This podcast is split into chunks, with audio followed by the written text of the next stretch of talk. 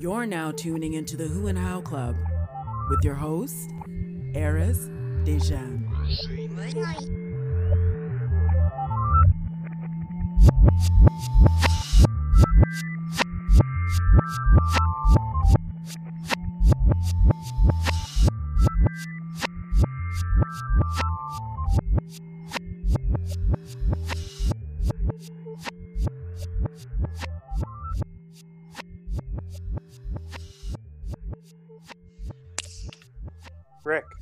Hey, how's it going? how are you?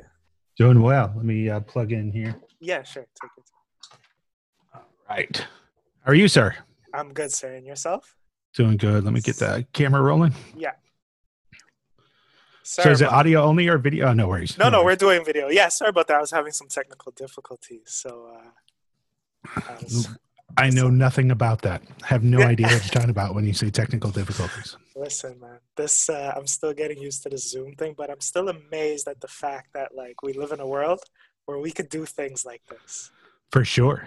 Even, it just, it's still amazing. It, it amazes me every time. So let me, do you know about splitting the audio in Zoom, by the way? Uh, when you say split the audio, audio, what do you mean? Like from video?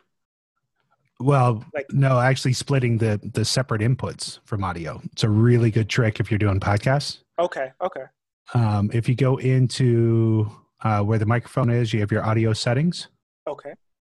And if you click on that, um, let me just let me find. I believe it's recording. We're Yep, recording, so we- right? Yeah. So when you click on recording, Yes. uh, the second checkbox down says record a separate audio file for each participant who speaks. So if you check that box, what you'll get is you'll get your Zoom file, you'll get an audio only file, and then you'll get in the folder a file for you and a file for me. So if if like so a lot of times I'll do podcasts where I have four or five guests and somebody's Yes. phone will ring or Oh, you know yeah. somebody sneezes or right but I can edit that out. So even when I drop that into the video, I just you yeah, know, you have you have enough to edit. You have a lot to uh, to use, and you can edit. Yep. As- opposed to it just being one file, because I did my first Zoom um, a couple of episodes ago, and even it like converting and I, having the audio file and the video file, I was amazed that it did that. Even Right. so, now that you're teaching me that I could split the audio up, that's really good to know. It's very cool stuff. So we're recording, right? It's recording. Yeah. Uh, it's recording. Yep. Oh, good. Okay, good. So welcome to the Who and How Club, Rick. Thank you. Thank you. and I appreciate your patience because we were supposed to have uh, an episode a few weeks back, but once this COVID thing hit, a lot of things just kind of got in the way, family Sure. wise, professional wise, and work wise, and stuff like that. So I'm glad that we're actually getting a chance to sit and talk. Um, but how are you today? Doing good, doing good. I've got a huge uh, event coming up tonight that we're doing some preparation for. So, doing hosting something called a Stories Night Okay. for a new group called Breaking Average. So, uh, I've got that coming up. I've got I think four virtual conferences in the next month that I'm arranging and or speaking at. So yes. it's been busy times. It's good. Well, here at the Who and How Club, uh, we focus on who you are and how you became who you are. So I want to just send a special shout out to our listeners and supporters uh, for tuning in. Um, they're going to hear this. They're going to get to know who you are today. And uh, just to preface, you and I don't really, we don't know each other at all. We're Yeah. two, we're two strangers. We're just going to have an honest conversation and get to know one another.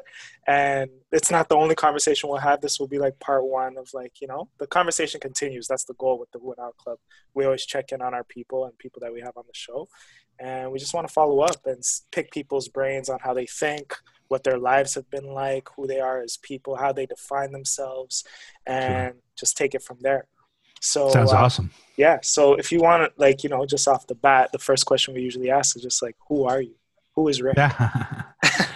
so uh, I have a simple I have a simple one liner when people ask me what I do for a living, and, and the the answer is I make dreams come true.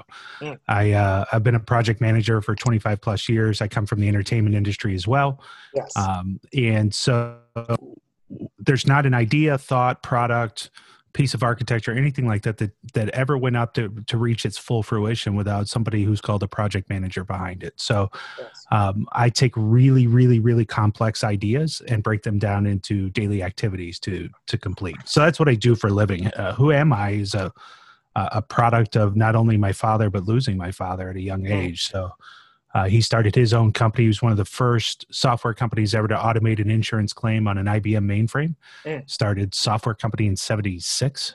Mm. Uh, his dream was for me to be in software and project management. Of course, I was in entertainment at the time. I danced at, at Disney World. I worked on the Mickey Mouse Club. Yeah. I got to tour the world with with bands, and so I was going to be in entertainment. You know, Yes. I don't know any of this business crap. Uh, and uh, I lost him at 19 uh, through to cancer. Got into a really destructive time in my life. Did did a lot of just I just cut bait and ran. I literally was uh, preparing to to to go on tour with a very very famous band. I can't say who, but um, and I, I cut and, and and cut bait and ran and lost all those connections. So um, restarted my life at uh, at 20 uh, got into restaurants restaurant management fell into business and since then i work with companies like michael kors uh, autozone bank united uh, formerly baker hughes um, some of the, the top companies in the world and help them become more efficient essentially Yes. Yes. Thank you for sharing that. I want to. Sure. Uh, yeah, I looked you up. I, I I don't. I tend to not look anyone up because I want Okay. conversation just to just be organic. But after reading a little bit about you, I'm like, I want to be like this guy when I grow up. Like with the amount of with the amount of things that you've dabbled in, and even coming from the entertainment business, which I can relate to, and we'll get into that. It's just, uh, it was just um, intriguing to just read like your the start and like where you are now and the things that you've Sure. dabbled in and been involved in and um, i feel like bios and descriptions never do it justice you know what i mean it's really about the person and how they define themselves and that journey that they took to to be able to do the things that they're doing because some a lot of people they define themselves by what they do um, but I think we're deeper than that, and um, sometimes bios and descriptions don't capture that. You're Sure. just pretty much stating what you do, what you've done. But let's talk about the person, that human aspect, that experience that you had to go through, absolutely you know, and what got you there. So um, let's let's rewind a bit back because you mentioned losing your father. Um, Mhm. If you don't mind, like take me take me to that moment where like. If you can remember, like that first feeling you felt when oh i you realized you lost, you were gonna lose your father. I, I can. I there, there's several things, and, and actually, there's there's a story arc to that. But um, you know, at 17, I was on top of the world. I, I just gotten recruited to, to Tennessee to to play ball, and and I was playing volleyball at the time, playing semi pro. Uh, that's what I was going to do for a living. Um, so uh, you know, on top of that, I come home on the summers and work on the Mickey Mouse Club.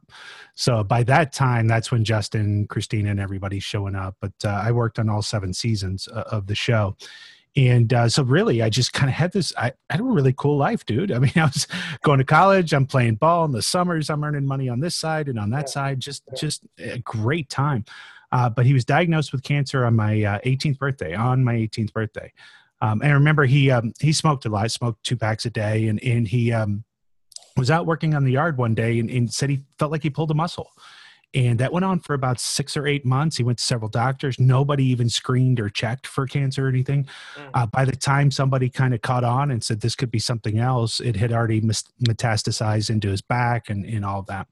Um, and so when we went in, he had his lung removed. When we went in, uh, they literally told us it's it's just a matter of months at this point, Mm. you know. Mm. And so I I put everything on hold. Uh, came back home. I dropped out of college and just spent as much time as I could with him. Um, he was he was not an easy father. He- You, you know, he certainly wasn't you know, uh, from from Beaver Cleavers or Brady Bunch or anything. I mean, he was a tough Italian guy. He was very hard on me, but he was the strongest, most powerful figure I had in my life. Mm. To take that away, like, what do you do? Mm. Um, and it caused. I I remember being at the funeral, and my mom um, chose a song "If Tomorrow Never Comes" to to play at the funeral, and I was furious at that because I was like, "Dude, tomorrow's not coming for Dad." Mm. What a horrible song! Yeah, it's like Uh, rubbing rubbing salt. yeah. the wound. In the and I. I just got so angry and i just had this feeling is that i just had to get out like i just had to go and so i i remember just moving to nashville tennessee i I, I had a couple of contacts there, but I really had nothing but but restaurant experience and getting a job at Bennigan's and just trying to figure life out. But I just but I just separated from everyone, friends, family, everything, and just went and isolated. When I say there's a story arc, though, um, uh, a few years after that, he he, he died in '92. Uh, a few hour, uh, a few years after that, I get invited uh, as one of my friends is, is uh, doing a a guest role uh, on Broadway. So the guy who um, played Mark in Rent was was yeah. taking a break, and Joey Fatone filled in, and yeah. Joey invited us all to to go see it.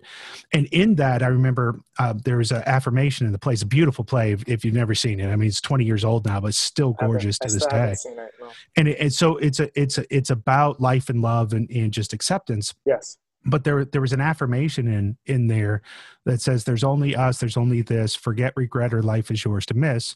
No other path no other way no day but today. And so what was interesting for me is i was coming from if tomorrow never comes to this new point uh new realization of no day but today. Like how do you live just the best? So i remember going to joey and i was like i gotta meet this guy who wrote this jonathan larson. I, I gotta i gotta meet the guy. I gotta thank him for these words. Yes. and he, he says you can't bro. And i was like why he goes, because Jonathan died. Jeez. So when you start to reference the the play itself, Jonathan's life work became this. It, he was written without the play. It's it's a, a amalgamation of all his friends and experiences, yes. and his dream was to see the play open on Broadway. And he died the night before it opened. He was alone in his apartment. His heart burst. He had something called uh, Marfan syndrome, and, and, he passed away and he never got to see the play open and get that review that he wanted. So it's this international hit. Yeah. But i just be, that became a calling to me. So i even wrote a book called no day but today. I saw that yeah uh, yeah. but but that's where that all came from. So it was my own story arc of stop living in the past if tomorrow never comes and start living for the future and no day but today. So in these moments right in these defining moments of our lives like how do you think what is the best way to cope? Like was escaping you know you mentioned that you just felt like you needed to leave. Was that a way of coping oh yeah. for you? Or what what did you do to cope in that, eh, you know what? I, i'd like to answer that better. It wasn't a way of coping. It was a way of giving up. Mm. it was a way of not having the internal strength to deal with loss. what, not only loss but just overwhelming feeling. Mm. and and um, I have a great mentor now, uh, uh, Dr. Rome talks to me about life is going to give you tests and they're pass or fail tests, period. And if you fail, then it's just going to serve it up again later so that you have another shot at solving it and, and you'll keep getting the it, yeah. same lesson over and over until you pass right, right, and so to me that that was my first le- lesson in dealing with a situation that's overwhelming that like you literally can't think about what the next step is because there's so many emotions um, I had another experience like that in 2014 when I almost went bankrupt and lost everything. Um, I I was overwhelming. The difference is is, and I remember clearly. I, I was looking in the mirror at my dad's funeral, and just that's when I made the decision to run and I'm looking at the mirror when I'm being. They literally were going to evict me on Thanksgiving Day, uh, and I can tell a little bit more of that story. But I remember looking in the mirror and seeing the same kid mm. at my dad's funeral and just saying, This time I, I can't run. This time I'm not going to run. Mm. Started to make the steps to overcome that and, and rebuild again. So hmm. I can relate to some of that. I mean, like, um, I don't know who my father is. You know, there's wow. like, uh, there's no photo, no name, no nothing. It's just anonymous. You know, and it, growing up, I have I've always felt like there was a piece of me just missing. It's like a piece of me unknown that I I don't know where I come from from that side. But I know my mother and I know that side of the family. And, uh, you know, I've been through things in life where I've been this close to just giving up or not, or feeling like I don't want to be here anymore. Or, you know, that, that feeling of just leaving, escaping and not even telling anyone, just going somewhere, yeah. being a, like just, you know, but I, I, I like what you said about, um, you know, going through those challenges until you get it right like you're gonna yeah. you're gonna have to face that again if you didn't get it right the first time and that's okay like we're yeah. gonna i think we're gonna overcome those challenges it's just it takes it takes more time than we think sometimes we got to go through it and go through those tests and those challenges emotionally mentally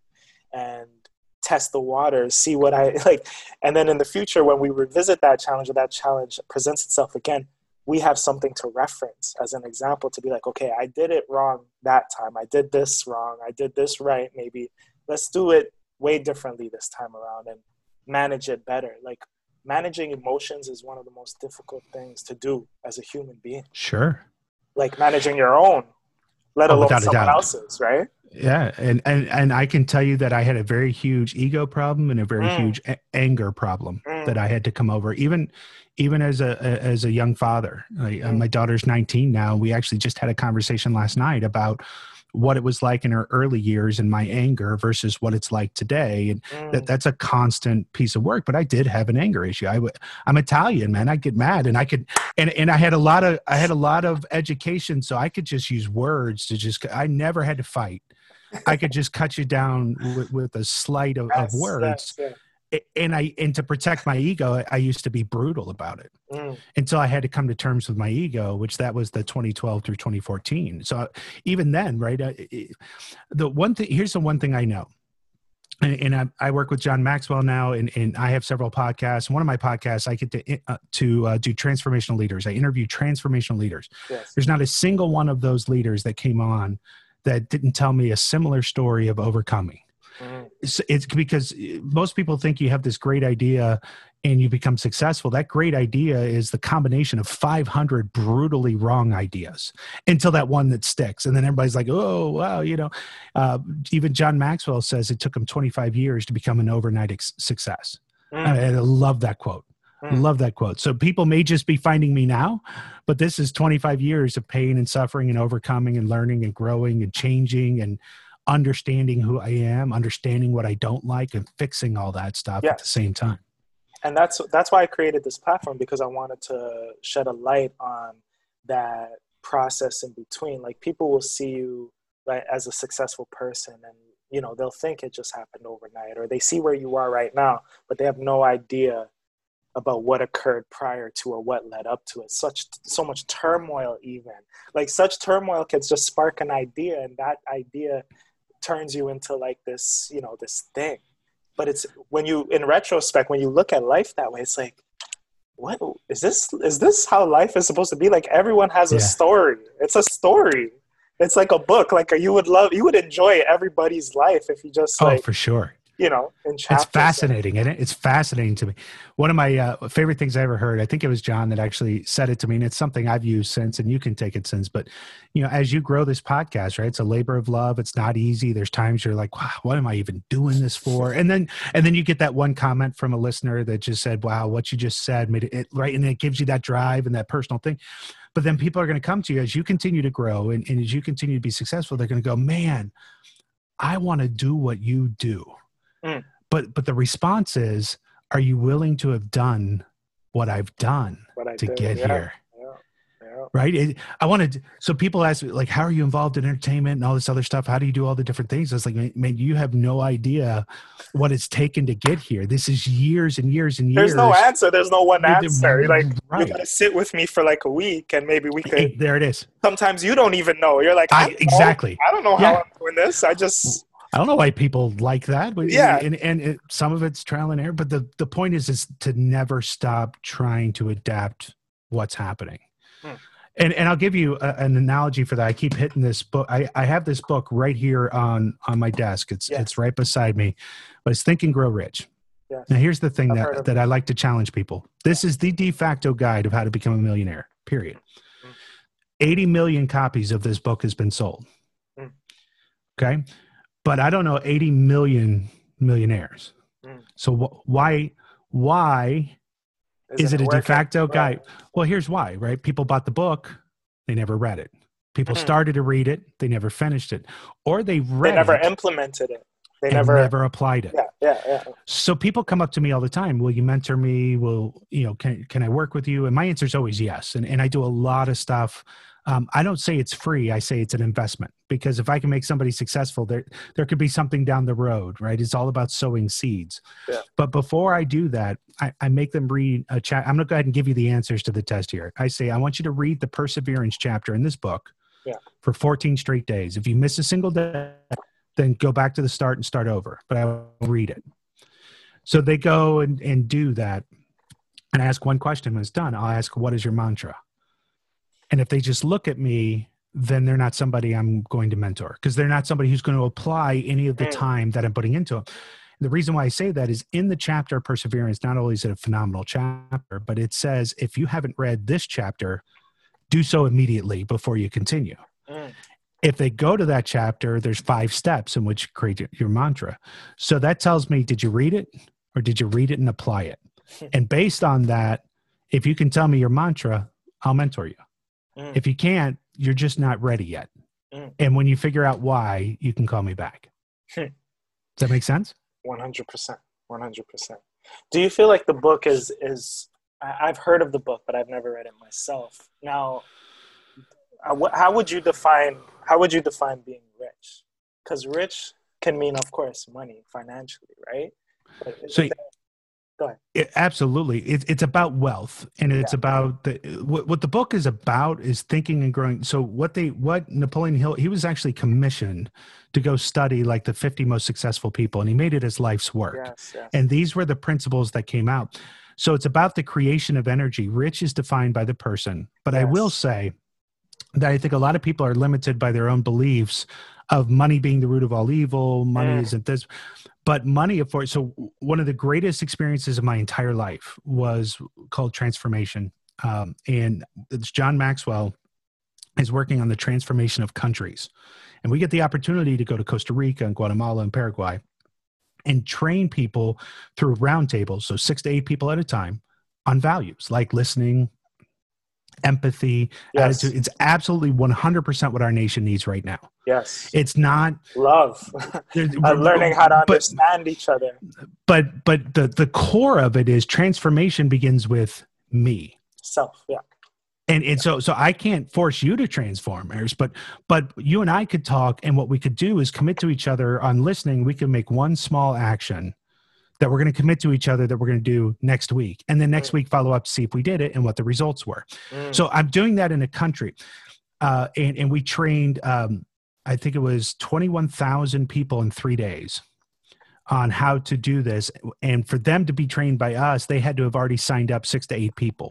So the the multiplying effect of those and we're already seeing huge results in guatemala and paraguay right? Costa rica is relatively new.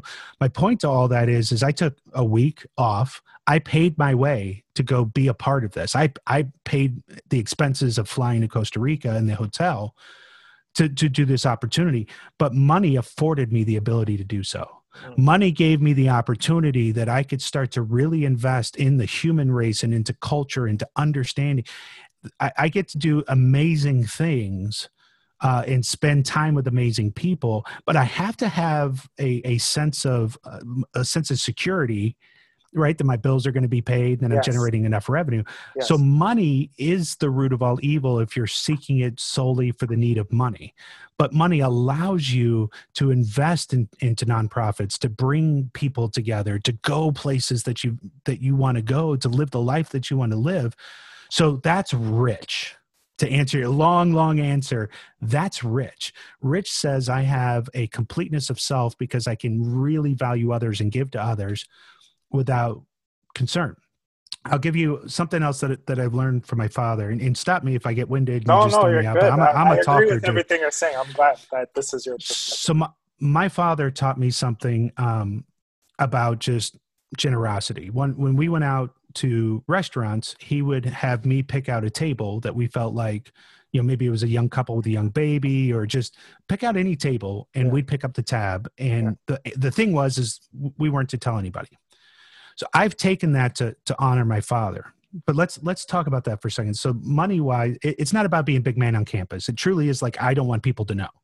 Yeah. And so I tell the server, do not uh, under any circ- I don't care how much they beg you, they can't Yeah. know it's me because it's not Yeah. about ego. Yes. So I, I've done that for years now, and I've done it on a grand scale. And let's say probably between twenty and thirty thousand dollars a year, I invest in, in doing that. And that sounds like a lot of money, but there's been about four or five instances over all the times that I've done that where people have found out, and what I've gotten back from me because of it, Mm. it, it has been ten, so I, I got a six figure contract at Yeah. Microsoft, right? So so basically, it paid for five years of the generosity with one deal that Yeah. that I got.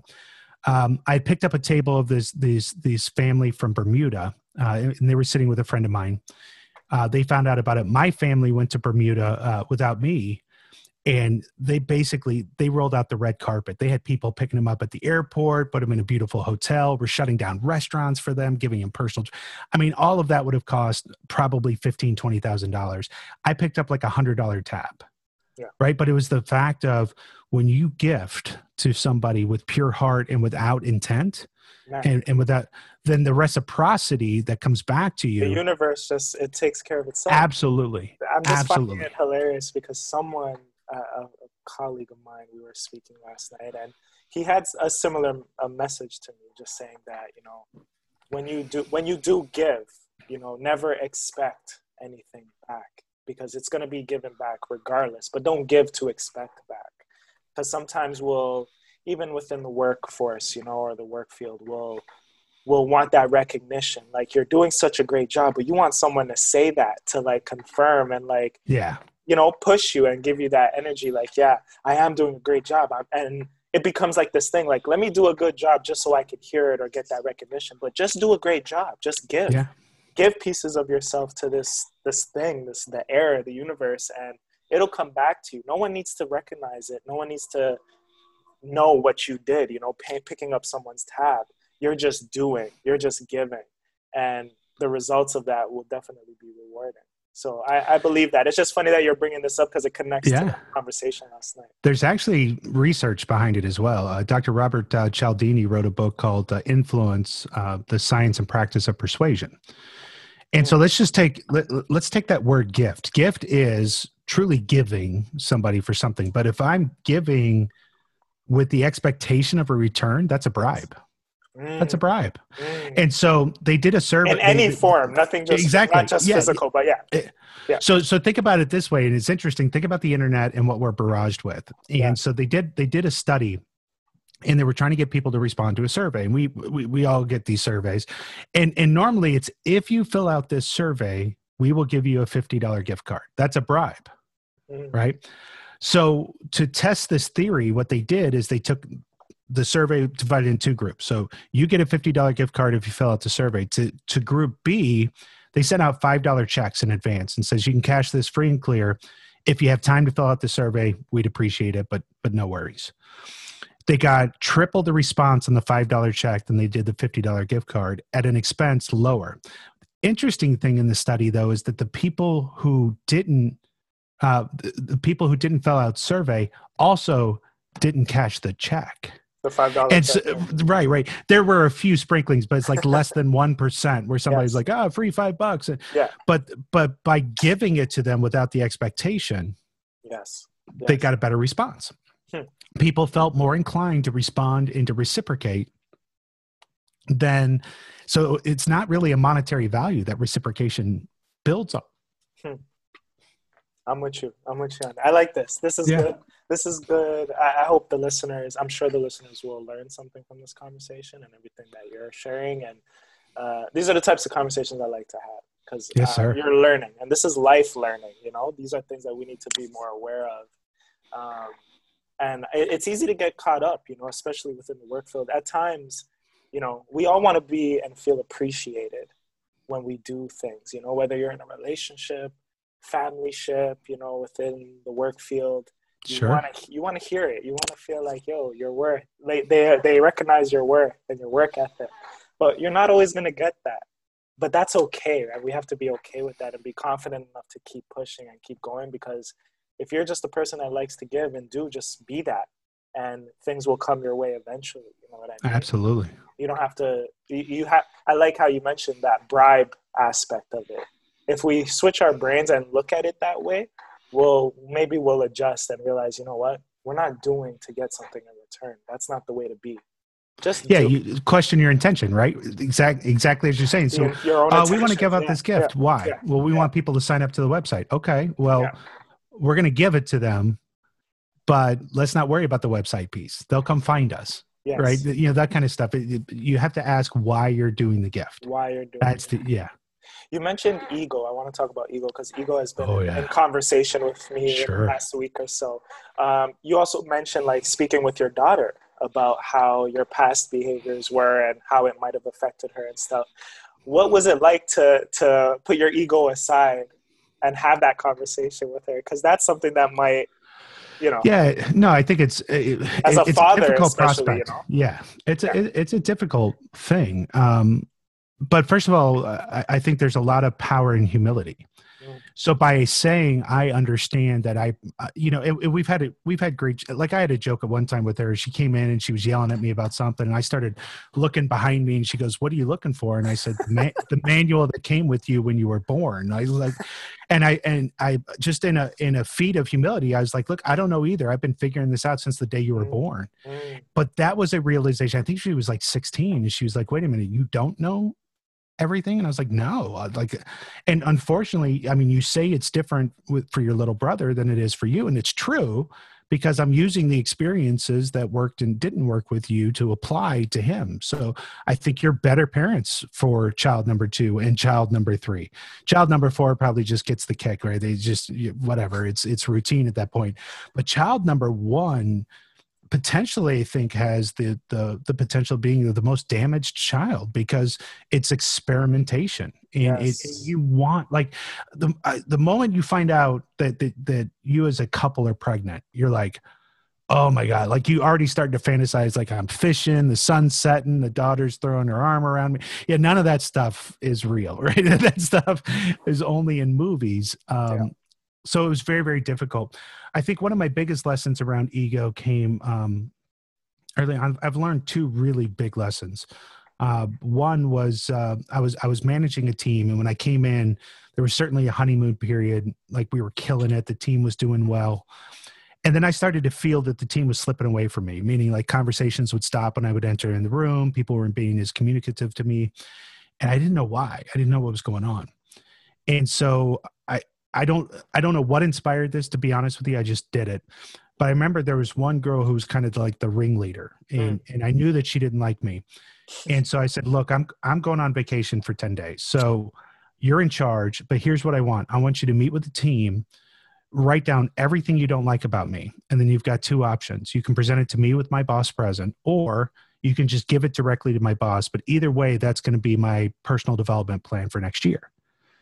And I remember leaving. I remember coming in uh, after the 10 days. I know the meeting's coming. I was like listening to Tupac on the way in. I was I was throwing hit him up in, man. Like I was ready for a fight. You know what I'm talking about? I was like, I was like, man, you're getting that energy going Oh, dude, I, I was bumping all the way in. I was like, let's been go. there i've been there i've been there You know what I'm 50 talking cent 50 cent is my yeah, yeah. Tupac for me. they're not man. messing So- with me today man Yeah, Tupac is, is is it when I when I need to get hyped up and Yeah, get the Italian going. you. I But I go into this meeting, and dude, every single thing they brought up, while it was something I needed to change, it was something I literally could change that day. It was Mm. it was a series of behaviors that I wasn't even aware. Mm, that I was bothering somebody, and that really taught me a huge, huge lesson. What happens in a relationship is like once you and when you and I meet, it's honeymoon, it's cool, everything's awesome, we're bros, and then I'm going to inevitably do something that kind of makes you go, hmm, eh, don't know about that, right? yeah i don't like but then but then you start to assume why i did it and then i start to assume why you're changing and then the next thing you know we're fighting about assumptions that are so deeply rooted we can't fix it what what and then this that and then that becomes the focus even though we might get along we might get along in the other categories or around that one situation. But because we don't even address that situation or inquire with each other you know pick each other's brains eh, try to understand this one thing that has happened now it, it, it'll divide us and divide that energy that we had but we assume things could be we, we can't be perfect. No. Our, the relationships you have with people just can't be perfect and the intent is is at some point i come into a relationship with the understanding that i am, am going to rub you the wrong way for a reason. Don't know what it is but but i refuse to be the guy going but that's just who i am so you got to deal with it. Mm, that's that's the root of ego right there. Mm, when people go look i've been successful thus far. If this guy doesn't like me well then that's his problem. No it's not. Mm. it's our problem and it's Our- our issue to resolve. Yeah. so going back to that meeting one of the things that one of the key girls that that, that didn't like me she she said that um her statement to me was um i don't respect her her knowledge. And i said wow that that one kind of hurt me. And i was like what do you mean? She goes well we were in a big meeting and there was a bunch of side conversations coming on. Something really important was said over to the right of me, and I looked at her and I just made this motion. I was like, Now, to her, that motion said, You're so stupid. I don't believe you realize that was important. To me, I was like, there was a lot of confusion going on. I wanted to make sure that she did hear that. If not, I could follow up with her and tell her. So, two totally just small little intents that grew into this big divide. It turned out everything on the list was something I could solve that day and something that I, I literally did solve that day. I never did that to her again in the meeting. And I also always thought with intent before I asked her a question to assume that she already knew the answer and I which was the truth. I was just trying to follow up. Um, so that was one big, big lesson for me. So then I started to apply that at home and started to ask my, you know, daughter, hey, when you say those things what what do you remember of that time or where do you think i was coming from in that time? And it's really just to seek understanding not to defend my actions. Yes. Um, it's it's to understand how i made her feel feel that way so it's something that i can change going forward. And, and i'm not i'm not seeking the oh dad no you're better now. Mm. no no no no no. We're not going to surface level this. Like i need to understand what triggered you in your brain to go into that emotion so that I can be aware that if I choose to do that, I'm creating that trigger. Yes. Right. Yes. But it's an awareness thing. And and the other thing I've learned though is once I solve that, there's four new problems behind it. You're never done. Never done. Like, no. It's no. growth. It comes with growth. Like yeah. if we're, we're going to focus uh, on, you know, it, the concept, it's growth. And some people don't want to grow. They're comfortable with, you know, being you know like f the world they're not caring about other people around them. And i've i i know what that that feels like because i think i've been like that once before. And sure. thankfully i got a chance to experience that so that i now know that that's not who i really am or want to be. But sometimes you got to try little things you know? Your your your personality changes based on your environment where you are in life. There are certain periods of time you might have been like the most honest person but mm-hmm. now you're in a situation that might be forcing you to lie. I'm just, you know, using this as an example. No, that's like, true though. How will you know what not to be like if you are not, if you don't get the chance to be something that you're not, or like you don't want, that isn't really you. Like we all, I'm not saying like you need to go rob a store one day to know what it feels like to be a thief, but I'm sure we've all been some form of thief at some point or like have really made someone feel really bad even though that wasn't your intent sure. doing that. So how do you know? You got to experience those things. It's trial and error like you mentioned earlier right? But true growth is acknowledging those things being self-aware enough to change and adjust especially like you being a father. Like you're a father. You brought someone into this world you want to make sure that there's an understand a level of understanding between you and that individual that child that you're helping raise because they're going to come up in the world and they're going to have to treat people a certain way at some point as well. So they're going to use you as a reference and their experience with you and their family ships and everything. It's all this cycle. Yeah. And we got to feed into it in the most healthiest way. Sure. I truly believe that but you know i'm sure we've all we've all done things that we we look back on and we're like, oh, I wish I didn't do that, but I'm glad. I w- I don't regret it happening that way because it makes me who I am today. Sure.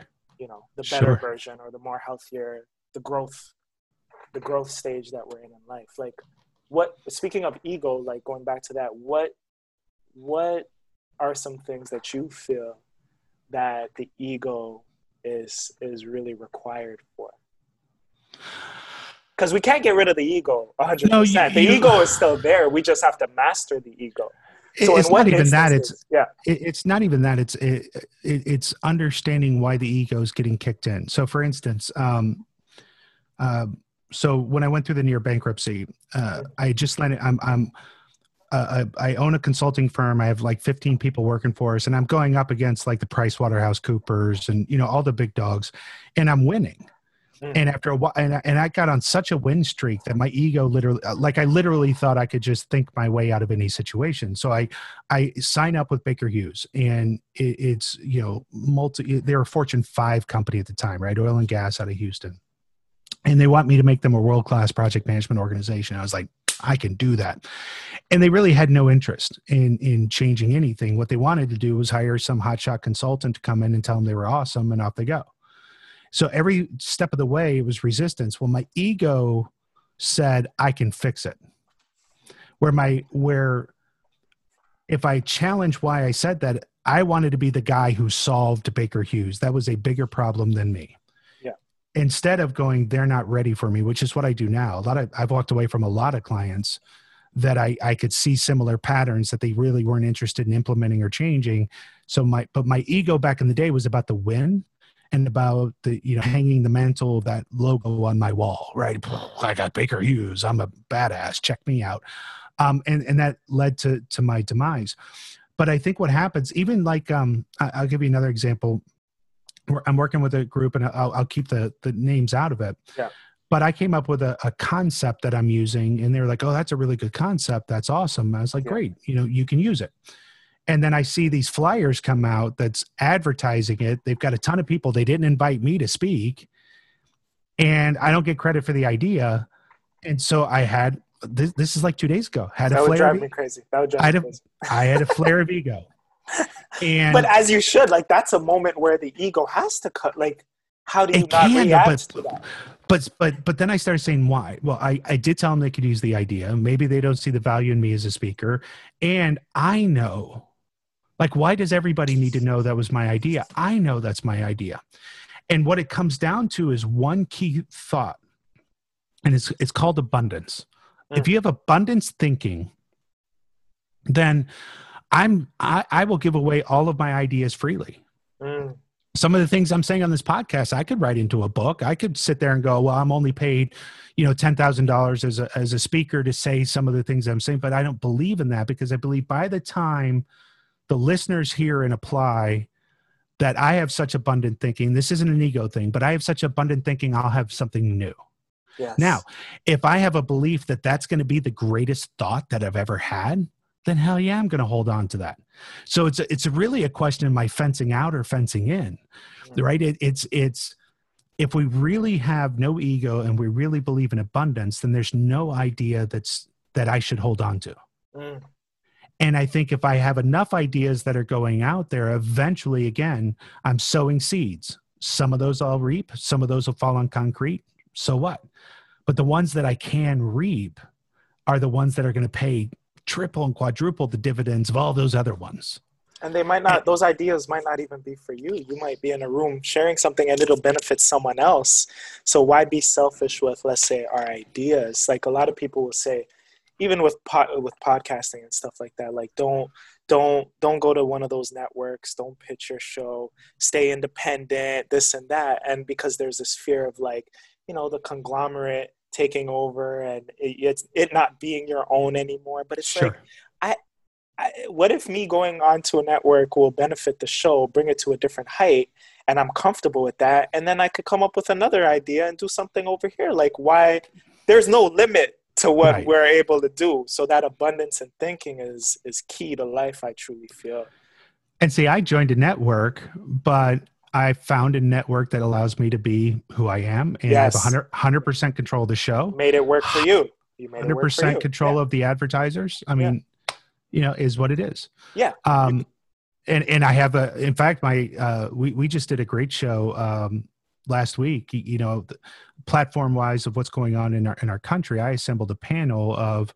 Uh, I have one of my best friends is a top five uh, de-escalation trainer for the police, former police officer, former undercover in Detroit. Yeah. My executive producer is just a brilliant, brilliant guy. Uh, he and I have had many conversations on race. Um, and then I brought in an entertainer, Yeah. and we just had an open discussion. Like, I wanted to start a discussion not about what's happening, but how do we solve? Yeah. But how do I even begin? You know, you being a black man, me being a white man. How can I? How can I, as a white person, even begin to have a conversation with you? Because everything I read and heard and listened was started home Yes. great. Yeah. starting at home. But I want to be able to reach out to someone like you who we've never met. Yeah. And not do any of what I call the white splaining things of like, well, you don't understand. I, I have black friends. I, I went to a, a school where I was the minority, and that's all true. But wh- I, I didn't need to run my resume to get on your show, so I shouldn't have to run my experience with black people to have a human to human conversation with you. So how do we start that? And what's a proper way? And and hear it from people of color telling me and teaching me. That was what that show was about. It was phenomenal. Yes. I'd love to hear uh, was that on the podcast? It was on work life balance. Yeah. Okay, And okay. It's called uh, Honest Conversation uh, on Race. Okay, yeah, I'm gonna look that episode up because now I'm intrigued. But uh, yeah, it was great. yeah, I think open dialogue is important just as people, as human beings. You know, like I don't even like to use the term race anymore because It's I not, truly yeah. feel like we're we're all one race.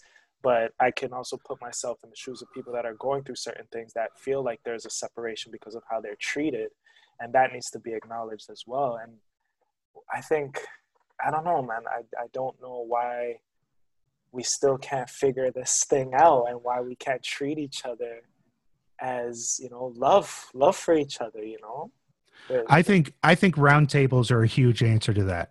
Yeah. I think it's it's a gathering of six to eight people with different backgrounds, Yeah. all focusing on how they can change themselves. Right? None of this will because instantly when we start going, well, when people start running statistics, which is how people fight this battle, yes right? Because people go, well, there have been more more blacks killed by police, and they go, well, that's not true. Six percent are black male, and fifty they count for fifty two. Okay, all of a sudden now I'm fighting the the feeling of you putting me into a category. Either way, when none of us fit any of those categories, we're all our own category. well that's So that's until- that, that's the problem with humans from the beginning of ever. Exactly. we we've categorized everything we've labeled we've put a name like for an example like animals. Yeah, i'll use that as an example. That's horrible. a- Yeah, an animal doesn't know that it's called that. Let's say Right. i'm looking at my puppy now. He doesn't Yeah. care. He i called him that just so i can Yeah. understand and i still don't understand him. So we've given names and categorized people into these these boxes and we do it to ourselves and that's not to take away from any anything or anyone going through what they're going through especially in this time of turmoil. You know we're seeing it more so now than ever because of social media and everything so the world is being exposed to things and it's hard to figure out what's genuine what's what's not who's genuine with the with the support and the promoting you know but dialogue communication yeah. taking the time to try to understand one another that that's the start of things changing Yeah, I think one of the dumbest things people say is, "I don't see color." I, that, that's the dumb. I see color. I just don't care. Right? It's it's. It, but but the point is, that's their their way of saying, "Well, I don't judge people based on their skin color." No, you see color. The the the the difference is to respect it. I'll give you a great example. and if that's I- the sorry and if that's ahead, the yeah. case if that's the case a person should say that like if if if when when a person says i don't see color and your meaning behind that is that i don't judge people based on the skin tone then, Then say, that, that. say Yeah. that. Don't say you don't see color. The color the color scheme and how we define ourselves black and white don't even match up. Anyway these are black. Yeah yeah. My skin i'm you every you know it doesn't none of it makes sense. So let's not judge each other at all in fact. Yeah. but yeah go ahead sorry. Well, so so trying to lump, I guess, this whole because we've gone down a bunch, several different things, but let's lump this whole conversation back together again. To I think the greatest thing I taught my daughter was the, her ability to make her own decision, her ability to think. I never tell her what to think. She leans a lot more left. I, I'm honest. I lean more right from a business perspective, more left on a social perspective, right? So, from a tax perspective, being a business owner, there's real impacts to what people say to my bottom line and, and the ability. So, so there's certain laws and things that I want to see passed that way, uh, but I'm more socially left, and um, and she's very left at the moment, and but she's in college, and and I, I think you you go through that whole scheme before you decide who you are. But we're discussing certain things, and one of the the key things, a little controversial thing that we discussed was. Um, there, there was a reality TV star, uh, uh, Cory and Taylor, uh, the teen mom or whatever, um, Yeah. and she has been watching all those reality shows for years, and she's a big fan of Cory. Taylor is a, a white girl who had some racist tweets in 2001, and they were, ha- but now they're together and they're having an interracial baby, and the the special was about the so baby. cory's black Cory's black, Taylor's white. Okay. And they were having a baby, and the special was about the birth of their baby. But then you have what's called the cancel culture that came out and got the down and Taylor fired because of something she said nine years ago or 15 years. But the difference is, is that they address that on the show because Cory's original girlfriend was black, and she's the one on reality television that confronted Taylor the first time about the tweets, and she had grown, and obviously she doesn't think that way anymore. So I want to unpack that and start going, okay, I get the cancel culture. I get the fact that if you put stuff out there, you're responsible for what you put out there on social media. Amen. Own that.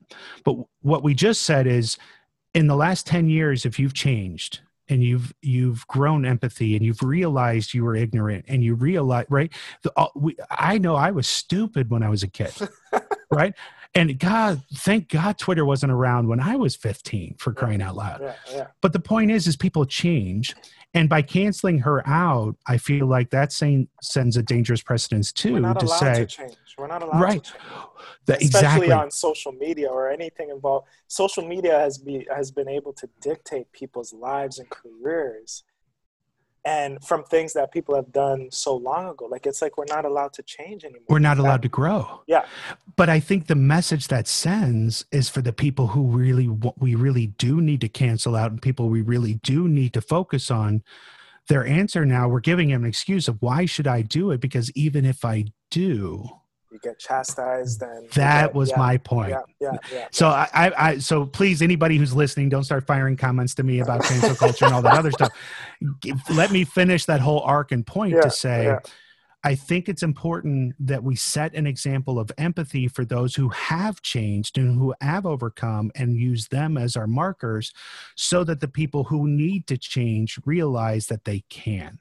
But let's let's let's look at the things that are being used to show empathy or lack thereof. Social media, Twitter, Instagram. Yeah. Are these even tools to to react? Like these platforms are used for people to share their opinions. A person could be lying about their lack of empathy towards someone and saying we should cancel that person just to follow the herd, but in their heart they actually feel the opposite. So Sure. it, it just sucks that we're in a time where these platforms have the power to dictate someone's life and you know their experiences their careers etc when these are people behind a screen Oh, it's, cyberbullies. it's, it's wild There's two quotes I think that really apply to social media. One came from Ricky Gervais, which says, uh, "Twitter's like reading every bathroom wall in the world on the planet." so basically, all the ignorant stuff in a bathroom. uh, Yeah, the, uh, and it's true. It's it's reading the, every every bathroom wall in the world Yeah. at once. Yeah. Uh, but the second one actually comes from Edison. Edison says five percent of the people in the world think, Mm. ten percent of the people in the world think they think, and the other eighty-five percent would rather die than think.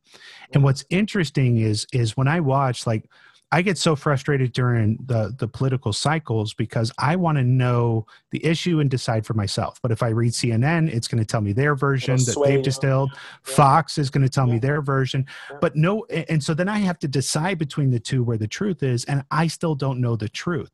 We've become so polarized in everything, social media, news, everything, that also says, um, you know, to me, I understand a lot of the protests on the left but when they when they block people from the right to have a conversation then i don't see how they're any better Hmm. right? You see what i'm saying? Like i'd rather you have a protest and then challenge the person on the right and and have an honest conversation and debate it to where the truth can be found in the middle but basically what i hear is i hear these really good arguments yes and I'll give you an example. So the six and a half percent black men and fifty-two percent crime rate. That's a really good argument. That that that's not the the truth of the whole situation. But if I look at just that one statistic, right that's a really good argument. So then the right then has to start to develop. A, a, a fight to that and so the mantra i'm hearing and again this is just kind of I, I look for those so but they came out and they go well if black lives matter why are there so many abortions and i'm like that's horrible to say. But that is what they're responding to to the vitriol here. So now the left has to get uglier and nastier and find a thing to debate this ugly nasty thing. And we just keep and none of that brings us closer. All of that is about focus on being right. Yeah. On your own on your side on my terms yeah yeah. versus again i think the answer is to get six to eight people uh, as a matter of fact I- wish i could think of the guy's name but you guys can find it. Uh, uh, black guy uh, owns a, a barber shop who impersonated a kkk member on the internet. Beautiful, beautiful TED talk. It's like 10 minutes. But to, to, summarize it, he said, you know what? He realized the echo chambers. So what he wanted to do was expose himself to different echo chambers. So he created a fake profile, mm-hmm. made himself a white racist, yeah. and got into those echo chambers and started to see. And he goes, the number one thing he learned for that was empathy for the racists. Mm. And that led to what he started calling barbershop conversations, where he ends up getting six or seven people all of different views with two rules. You cannot yell and you cannot use any mantra that comes from mainstream and in terms of supporting your point. Yes. And we're just going to talk. And the growth that's come out of that unfortunately that those people then go back into their echo chambers and they get fired up again and they lose that that momentum. We've got to find a way to to, to, to, start the, the, that kernel that seed of understanding and grow it Yes. But but we've but the only way to do that is for me to make the decision that I'm going to do that for myself. Definitely. And it's it's hard to get people to come together when like we have all these numbers being thrown out that people want to believe or you know they're being forced to believe in like the stats and stuff like that and then on the other hand you're just seeing things the things that you're visually seeing and we use that as the fact which is you know someone's getting murdered right in front of our eyes. And no number or statistic or anything's going to change what i just saw. So then there's this huge divide because it's like we know that this is wrong for a fact.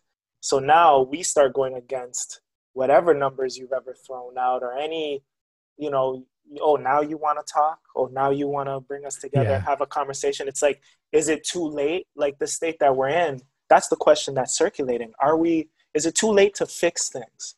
Are we so far gone it's that never, things are just gonna? Yeah, it's never too late. But I think it's interesting uh, that each side will hold on to something and they won't let go. And then when they won't let go, they deem themselves to be unreasonable. Therefore, we don't need to listen.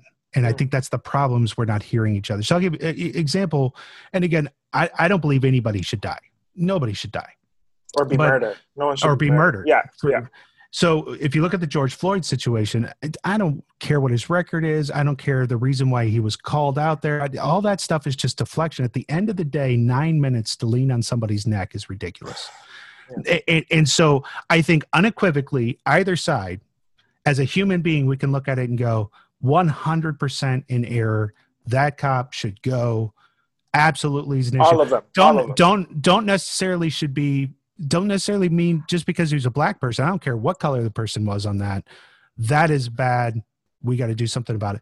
But then, and again, I don't mean to be insensitive. I want to have a conversation. I feel like you and I have a, a, a good rapport yeah. on this. Then I look at Rayshard Brooks and I look at that situation. And so, were there mistakes made by the police officer? Sure. I think that they could have de escalated. I think they could have changed an arrest technique. I think, but until you're in that situation, you can't judge. So I went to Daryl Rivers, yeah. who is a black police officer, de-escalation trainer, and I was like, "Tell me what the law is. Tell me what your training is." And I don't think a lot of people understand what the police training is. So now, should that person should he have died? No. We don't want anybody to die. Could we have handled it better? Sure. But should he be fired and and now have 11 counts where essentially everything he did is legal in what they're trained to do. Right? Now george floyd was not legal. They you're not trained to do that right? Yeah. but in the situation there was patrons around. We can nitpick it and we can grow from it but i don't know that that person needed to be sacrificed just for the sake of for the fact of everybody's going well we want justice.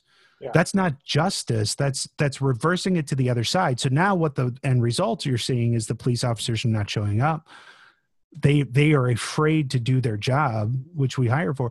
And and at the same time i see the people in chicago that are mad that the the police officers were taking a break during the riots. Now i think that was a bad idea as well.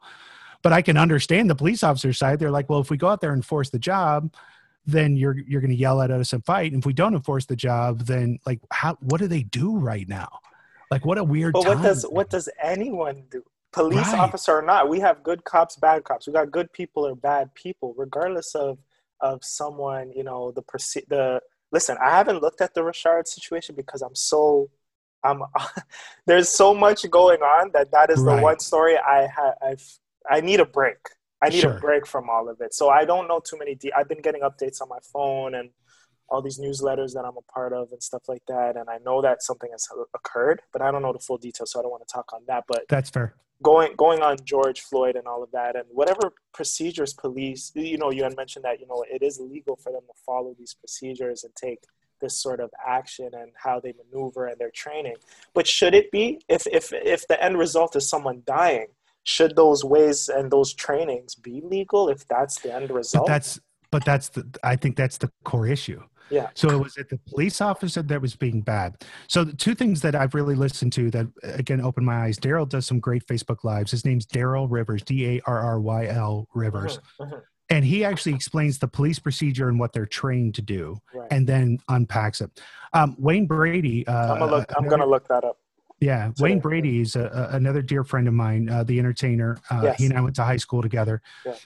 Um, he made a really, really good point, though, in terms of like, and even Chris Rock did too. When we start talking about, yes, there's bad cops, but there sh- should there be, right? So I think that there's there's truly an issue there because you, those are the people that you call for help, and that was the big thing uh, Wayne had said that I, I thought was pretty profound.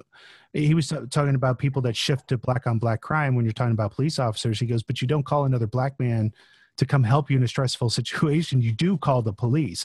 So there is a difference, right? Black on black crime is something that, that yes, we as society need to deal with, as a culture we need to deal with. But what we're talking about right now is when I call you for help, and this is the return, and now people are afraid to call for help because of that. Right, that's a larger issue. That's what we're discussing. I thought that was a, I thought that was beautifully, but in, in a way to really kind of kill the noise as to what it Yes. is that we're talking about Yes. but but coming back to that then with darryl saying darryl darryl's personal opinion was that they shouldn't be fired. They should be on administrative leave. Should we look at the training practices? Yes. But should we punish the person for following the training for the job that they were hired to do?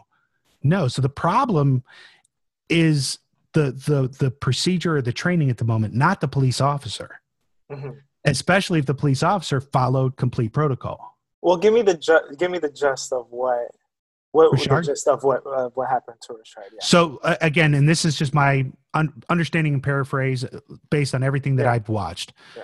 Um, This is good. This is good back Yeah. Chris. Wendy's called out because somebody had fallen asleep in their car in the drive-through lane. Okay, so he's obstructing the the drive-through lane.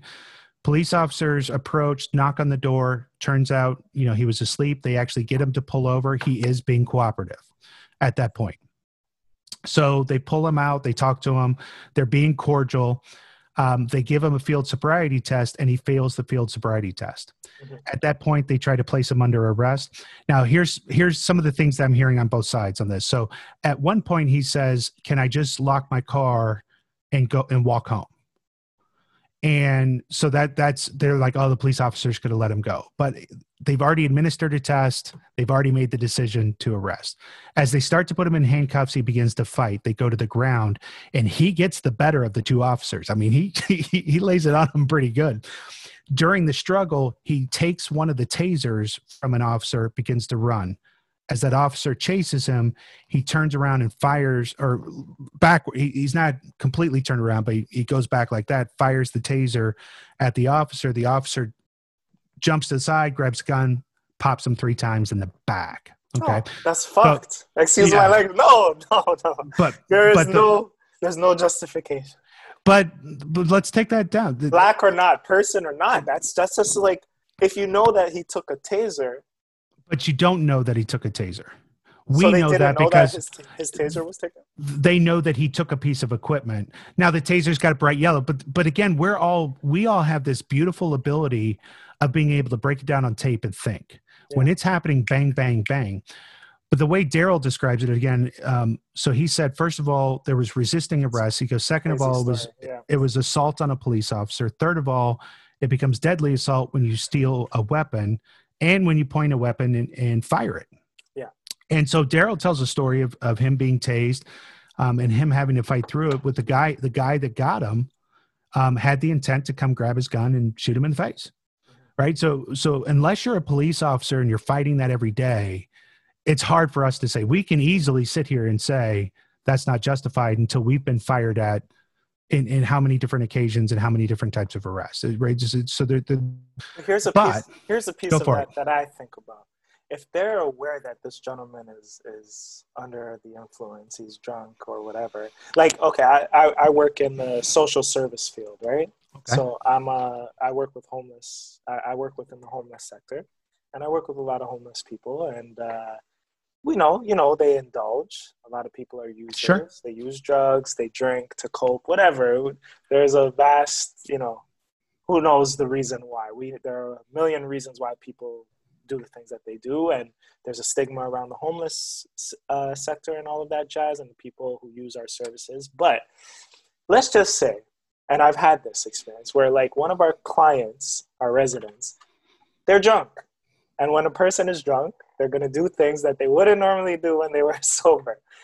Do we you know we we have had to like you know give people breaks from our site that that i manage uh to go take a break you know or to to get get that get that alcohol out of your system come back different tomorrow come back normal your true self normal to and and we give them chances you know because we know that who they are in this moment. It's not really who they are. They're just under under something. They're they're going through something et cetera et cetera. So if the police know that he was drunk and he's going to resist in that manner like that's he's not even in his right mind.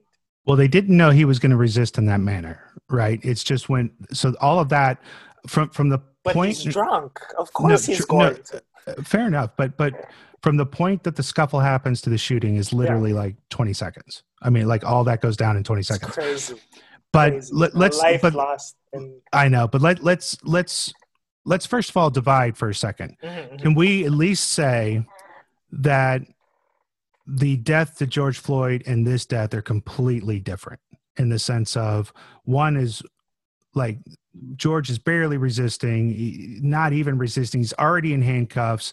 He's on the ground. You got five, six police officers over him, and one's kneeling on his neck.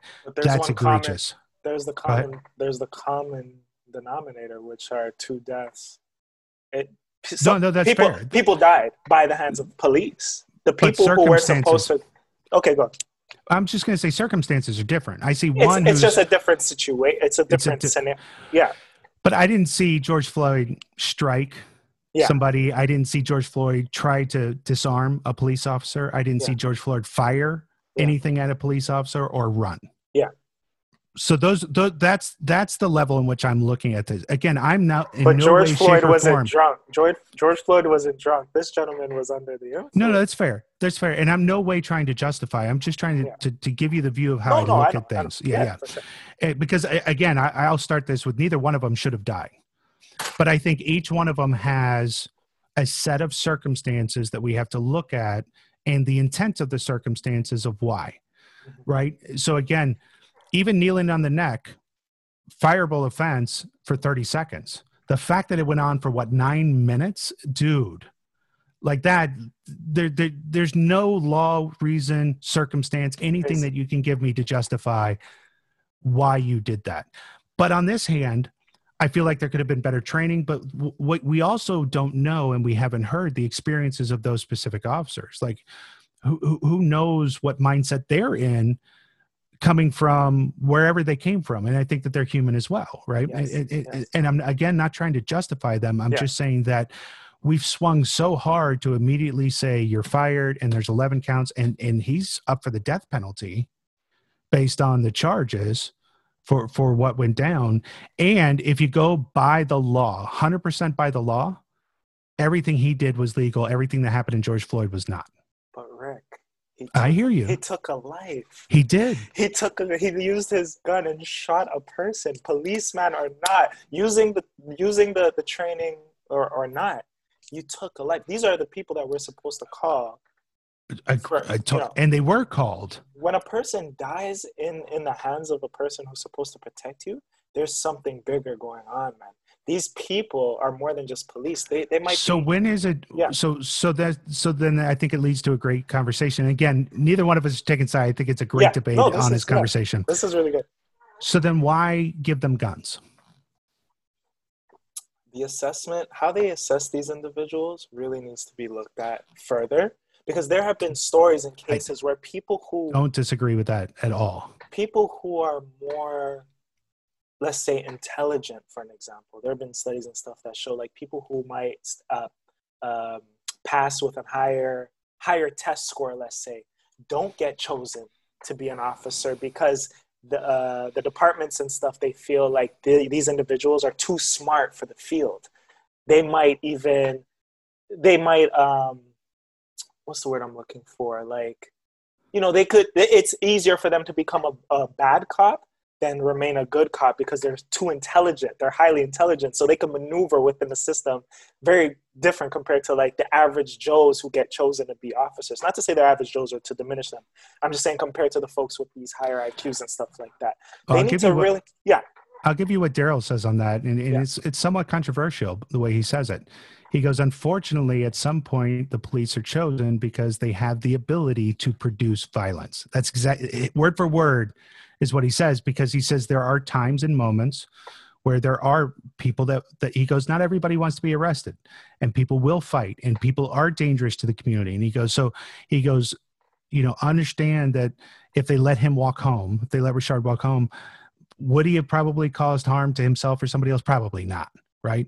But the thing is, is if he had, then then the the reaction, responsible yeah right? The reaction and reversal will be on the other side. So even when you're arrested or detained, doesn't necessarily mean you're going to be charged and, and booked, right? That's giving you, to your point, dude, you got to let this alcohol get out of your system and, and go somewhere safe and come back yeah through the resisting of that is, is where this comes through and so but but the but he coming back to what darryl said and, and again it's uncomfortable to say but he's like dude you, you got to have people who are willing to fight in the terms and needs of when it happens.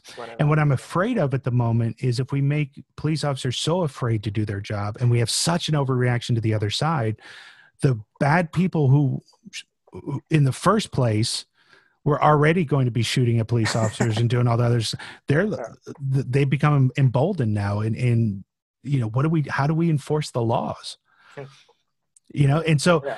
I, I think all this to say is it, it takes conversations like these Yeah. a- and it takes conversations with six to eight people sitting down and going and, and uh, the reason why i asked you that question is Yeah. i think that's where you start should a police officer carry a gun yes or no Mm. and if we say yes then to go okay then what is the right time what is the right time to pull a trigger. Because there's no doubt police training is is aimed to, to fire at, at center mass. And one of the things that are coming out of Rayshard Brooks is well what if they had, had gotten him like in the in the leg? Mm. where he's still alive but he's still incapacitated yeah. and still and so that starts to change. Okay well maybe that's maybe that's the thinking. Should they carry guns yes or no? If so when is it okay to deploy and when is it not? And what's that judgment call? that needs that whole process needs to be revisited but because the it's people complex isn't it? It's not that simple. Very much so. Um, how many police officers were with the restraint? because one, this one boggles other.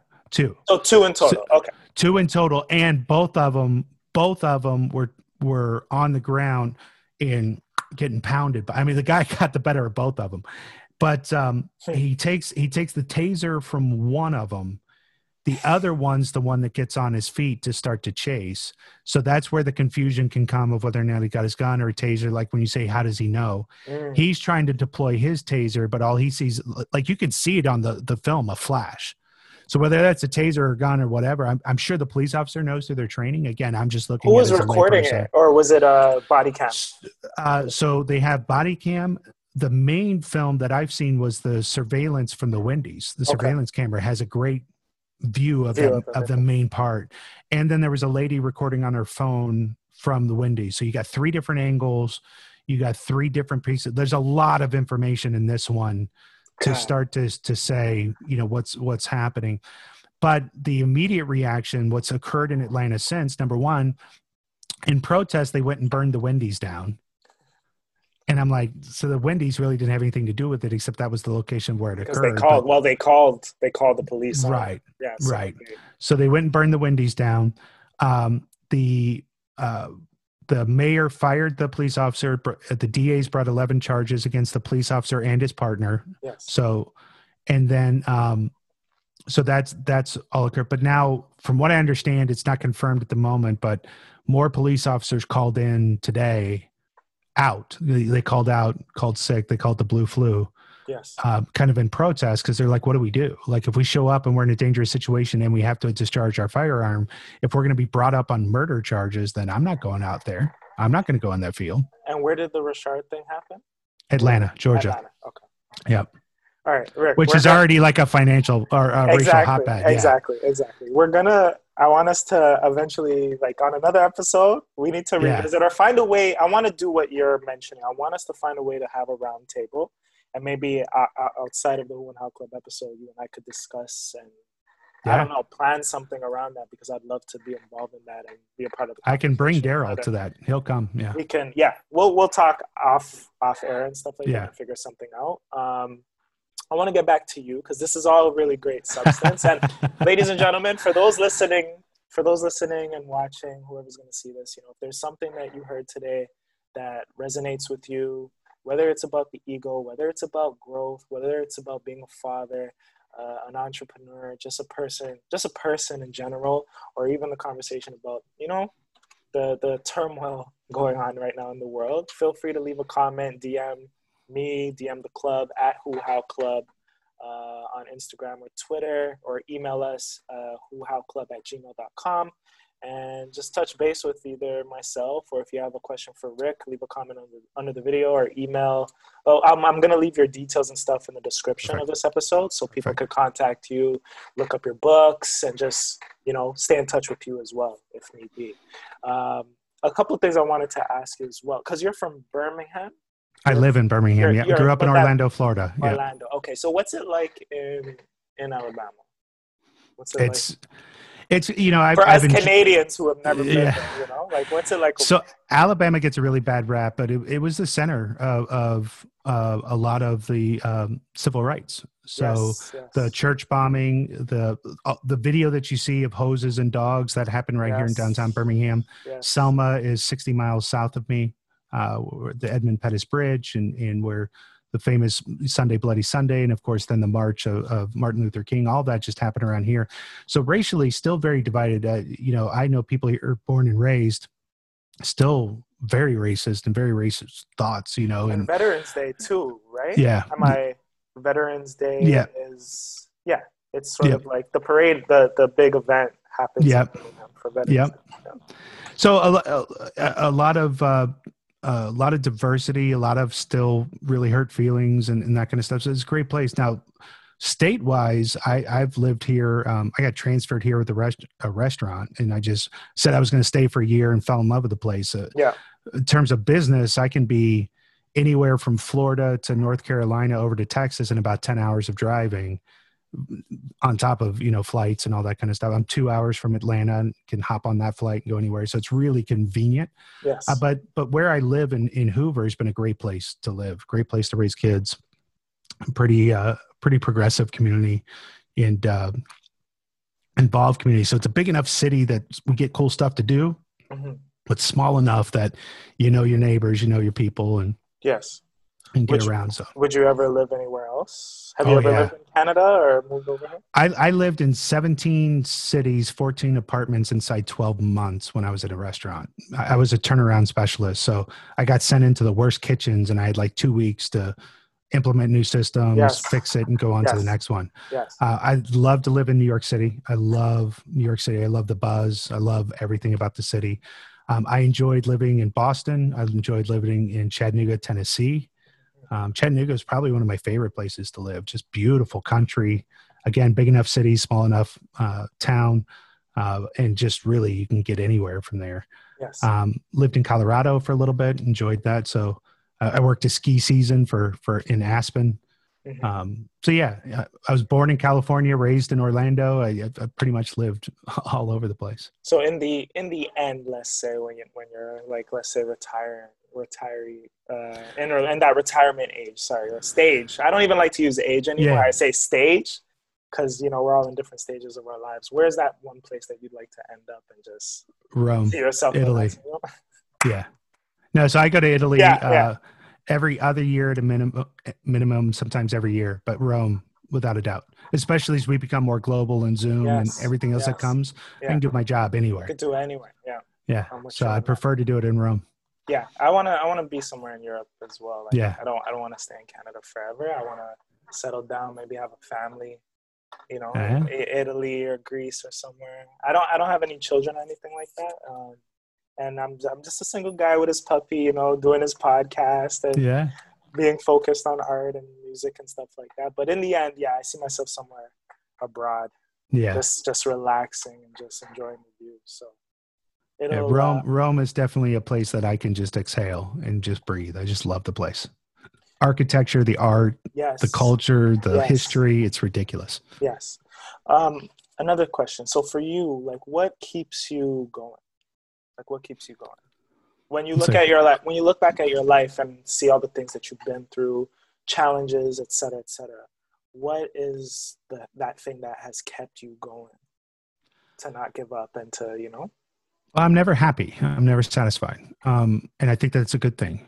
I, I think I think happy and satisfying and reaching all of my goals equals complacency. Hmm. Means I'm done. I, think at the point that I feel like I've accomplished everything I was set out to accomplish, I might as well retire. Um, Hmm. I don't see uh, if you're in- truly in growth in leadership and thought leadership, you you should never retire Mm, you should continue to learn continue to grow continue to challenge continue to change so i think there's a restlessness in my heart that says i can always be doing more Mm. and that's the driver so the question is how do i get to do more? How do i get to a step? So what do i have to put in place to do so? And if you read think and grow rich you, you have a mantra that you put in here. And, and i'll tell you mine. I tell it to myself every morning but before i go to bed every or every night before i go to bed every morning when i wake up as the book says and it's about energy is um, that that I'm going to create two million dollars worth of online products, free and clear per year, and, and that's it. What was interesting when I first started that is I thought it was going to be my products, and what's funny about energy in the universe is I heard about a year ago who says it had to be your products. Mm. And so I've completely shifted my focus into producing other people's podcasts, producing their dreams, doing doing all the stuff that I had to learn how to do myself, write books, all that other. So I have this whole team and system yes. and I'm helping people go through that. And I'm doing that at this point, no charge, only for a percentage of what they do. So again, yes. out of 20 projects, one of them's going to hit. One of them will hit, but that one should hit so big that it compensates me for the other 20, and I'm creating 20 opportunities. So I'm still on the same mantra and I'm creating the same energy. I'm just now doing it for others versus focused on how do I achieve that just for me Right. Right. right if, for me to hit my goal now it really means all of my artists and people that i work with have to generate 20 million Mm. in revenue in order for me to get my two Yes. and i think that's a great goal to have if there is something that you would want to like um you know a message or a lesson for our listeners or our viewers like what would be that one thing that you tell them? Like if you had two minutes of their time. Absolutely. And if you're watching the video i don't know if you can see that weird wood structure right there Yeah. but that's actually sisyphus right? And, and that's kind of my spirit animal in a way but sisyphus is the one with the rock that you have to continually push up the mountain. And what i ask them is is what do you want and it's funny if you ever ask somebody what do you want? they're going to tell you the five things that they don't want. Well i don't want to work anymore. I don't want to work for another boss. I don't want to have to worry about bill okay those are all the things you don't want but what is it that you want? And so i take that then and say i know many people who want to succeed but i know few people who have the will to.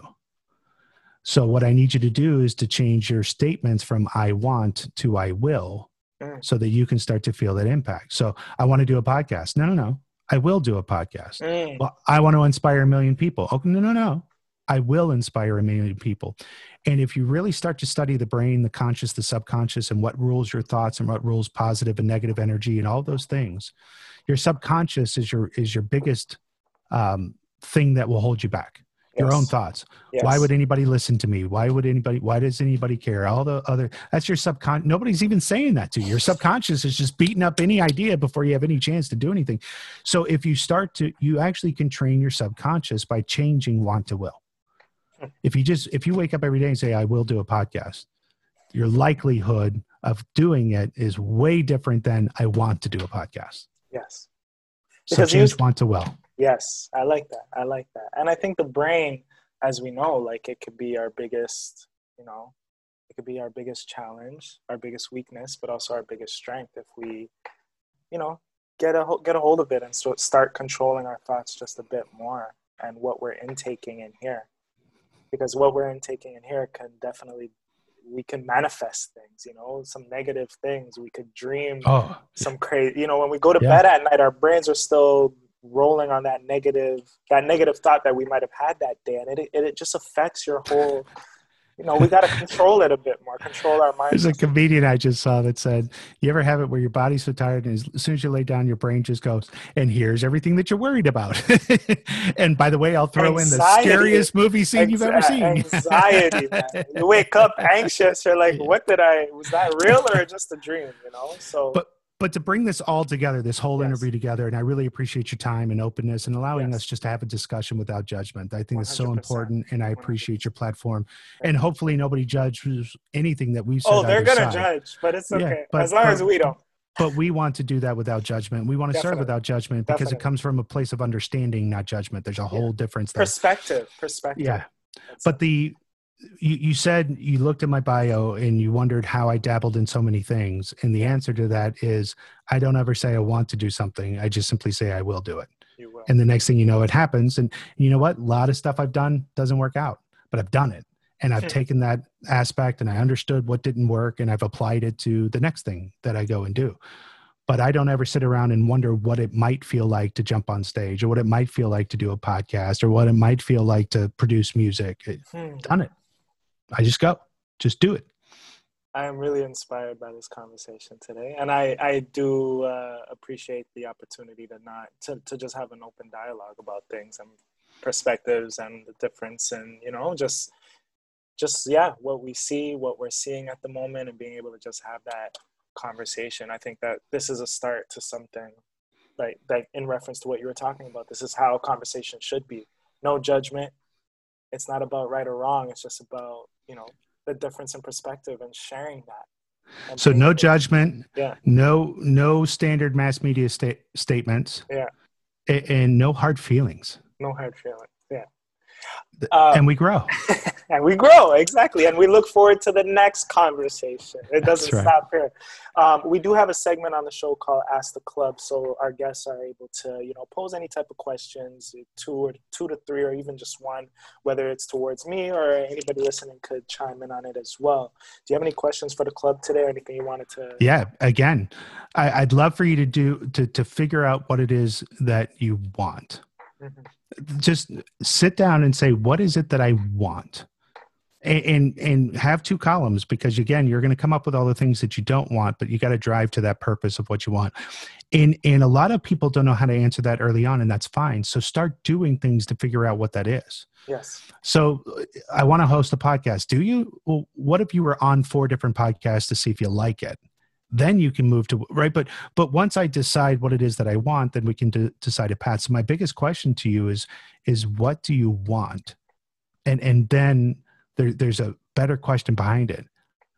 Why do you want that? why do you want it yes Because if you know the why, the what becomes easy. Mm. right and if you know if you know your why and you know what your what your purpose on on this earth was was to do then then go do it yeah the what the what becomes very easy. It takes care of itself once you figure out the why. Yeah. Doing something or wanting to do something without reason it's kind of hard to fathom. Like i don't understand. There are people that just i don't know. They're kind of like but i think without these folks we kind of uh, like we need folks and examples like that to know that that's not the right way to do things let's say Right. you know if there are people that are just doing this sort of like robots. I call them robots you know that there's no there's no goal. They're just they're just at it on a day-to-day basis. But when we look into things on a deeper level and figure out the why you know and the who what when where why and the how Yeah. you know what i'm saying? That's what we do here. But like yeah. i call those people masters of activity versus masters of achievement right? Activity doesn't equal achievement. It just means you're really busy not accomplish anything you're not building towards anything no but reason. man are you busy. You got tons of stuff to do. You did a bunch today. But what if that was was equaling achievement and and doing the right things at the right time? That that's my big challenge. The other one is is is the the question i'd ask him is who have you served today? Hmm. um I think I think servant leadership is the pure leadership, and it's the greatest reward when you pour into other people. And so when you wake up understanding that everybody should be valued, but the question is is how can I add value to each person I'm going to interact with today? I sat down and thought I, I knew you were going to ask me a question. I sat down and thought and, and I listened to your past episodes. I looked at your podcast and said, how can I be prepared and what can I do to bring value and how, do, how can I add value to this conversation? In doing so, I got value because I, I got reminded of certain things I wanted to talk about. I, I, I got some thought. And how many times do you actually wake up and look at your calendar and go, how can I specifically add value to this person that I'm going to meet with? Mm. It's a really strong question to ask. And I guarantee your perspective changes when you start to ask yourself, who did I serve today? Not what did I do? Who did I get to meet with? What did I accomplish? What did my bank account look like? Yeah. Who did I serve today? Yeah, that's a selfless, it's more of a selfless uh, way of living, you know? It's not just about me, me, me all the time what I got. It's, it's a great is, feeling, dude, though. Yeah. I'm telling you, it's a great, it, it will change your life. I change agree. your life. I agree. I, I'm, I'm going, I'm, I'm uh, battling with that, that well, balancing that i'm i'm in a selfish stage of my life but, but that's that, a season that's a, but, but that's a season that's okay You see that's the thing is when, when people say like who did i serve today yeah. a correct answer is me hmm. because you can't give to people what you don't have uh, we always mm. use the mm. cup and saucer right? So what i see so many people do is is giving people drinks out of their out of their own cup right? Yes. but eventually it's going to drain. You've got nothing left. Yes. but if i can fill my own cup all day to where it's running over onto a saucer then anybody can drink from the saucer. Yes. And there's more coming. Yes. You can't give what you don't have. So it's yes. okay and it's not wrong to wake up and or, or even at the end of the day who did i serve today? I served me right that's okay that's not selfish and you have to have seasons of build right it, it, right now what you're doing is you're in your own garden of life and there's seasons of life. So if you don't plant seeds and if you don't grow seeds, then you can't reap them to give them to somebody else. So it's completely okay to go, you know what, right now, I'm I'm growing seeds that I can give out later. Yes. But it's all but it's on me right now. Yes, yes. Perfectly yeah. acceptable. Yeah, yeah. I, I like that. And I yeah, that is not in the negative selfish way. I not think at all. there's a positive selfish and a negative selfish. Like the negative selfish is when it's at the detriment of others. And then and when you're you know you're doing a lot more damage than good but that selfishness where you're like you said planting seeds and working on yourself and pushing yourself to grow to be different from from yesterday and how you were last week and months ago or you know i think that's a good selfish a lot of people don't take enough time to themselves to reflect to assess you know where they're at in life right now and their how they think how they feel let's talk about your good selfish and bad selfish. So let's take just I want to write a book. Why? Well, I want to get famous, get money, start to speak. Okay, that's the bad selfish. That's a bad selfish. Yeah. And, and, so one of the questions I like to ask when people say, you know, I want to write a book, help me. My my question is, who's going to read your book? Yeah. And, and and that sounds horrible when you say it, but the point is, is are you writing the book to serve other people so that they can grow from either your yeah, life experience, others, yeah. right, or is it to, to tell an ego story that you think you're going to get rich off of mm. right that, that, that, that's the good selfish and bad selfish but the this same intent to write a book mm. just the why is where you divide and start to go this is good this is this is a great episode. I like this one. A lot We've of been killing. What have we been talking for four and a half hours? time hey, when, things are going people are flowing and you vibe yeah. with somebody time just flies. And, and i've i've absolutely enjoyed being a part of this. Yes same. Rick i want to say thank you. Uh, and you are an official member of the who and how club. That's uh, rock do i get a hat or anything? Is there, you, is there a hat? Is there I'll a membership send, i'll send you a mug we do the oh, badge, yeah. do the badges. We have uh, the, the and Club badges. I, I don't have one on today. I, I gotcha. It, but um, I'll probably send you one as well. And here at the Who and Club, we focus on who you are, how you became who you are, that process in between. So I do appreciate you just sharing and being open with me. And yeah, it was a very, eh, I'm thinking about it now, it was just very open conversation. And, and we great. went a lot of different places. So hopefully, yes. hopefully we said something that, that inspires somebody to take their own action and own activity, even if it's just a research. Yes. To, to, to go find out and, and grow for you. Yes. So the conversation continues and we'll be in touch. And uh, I just want to say thanks again for being here. And uh, yeah, we will talk soon. All right, partner. Talk All to you soon. Thank you so much. Thank you. right, bye bye. Bye.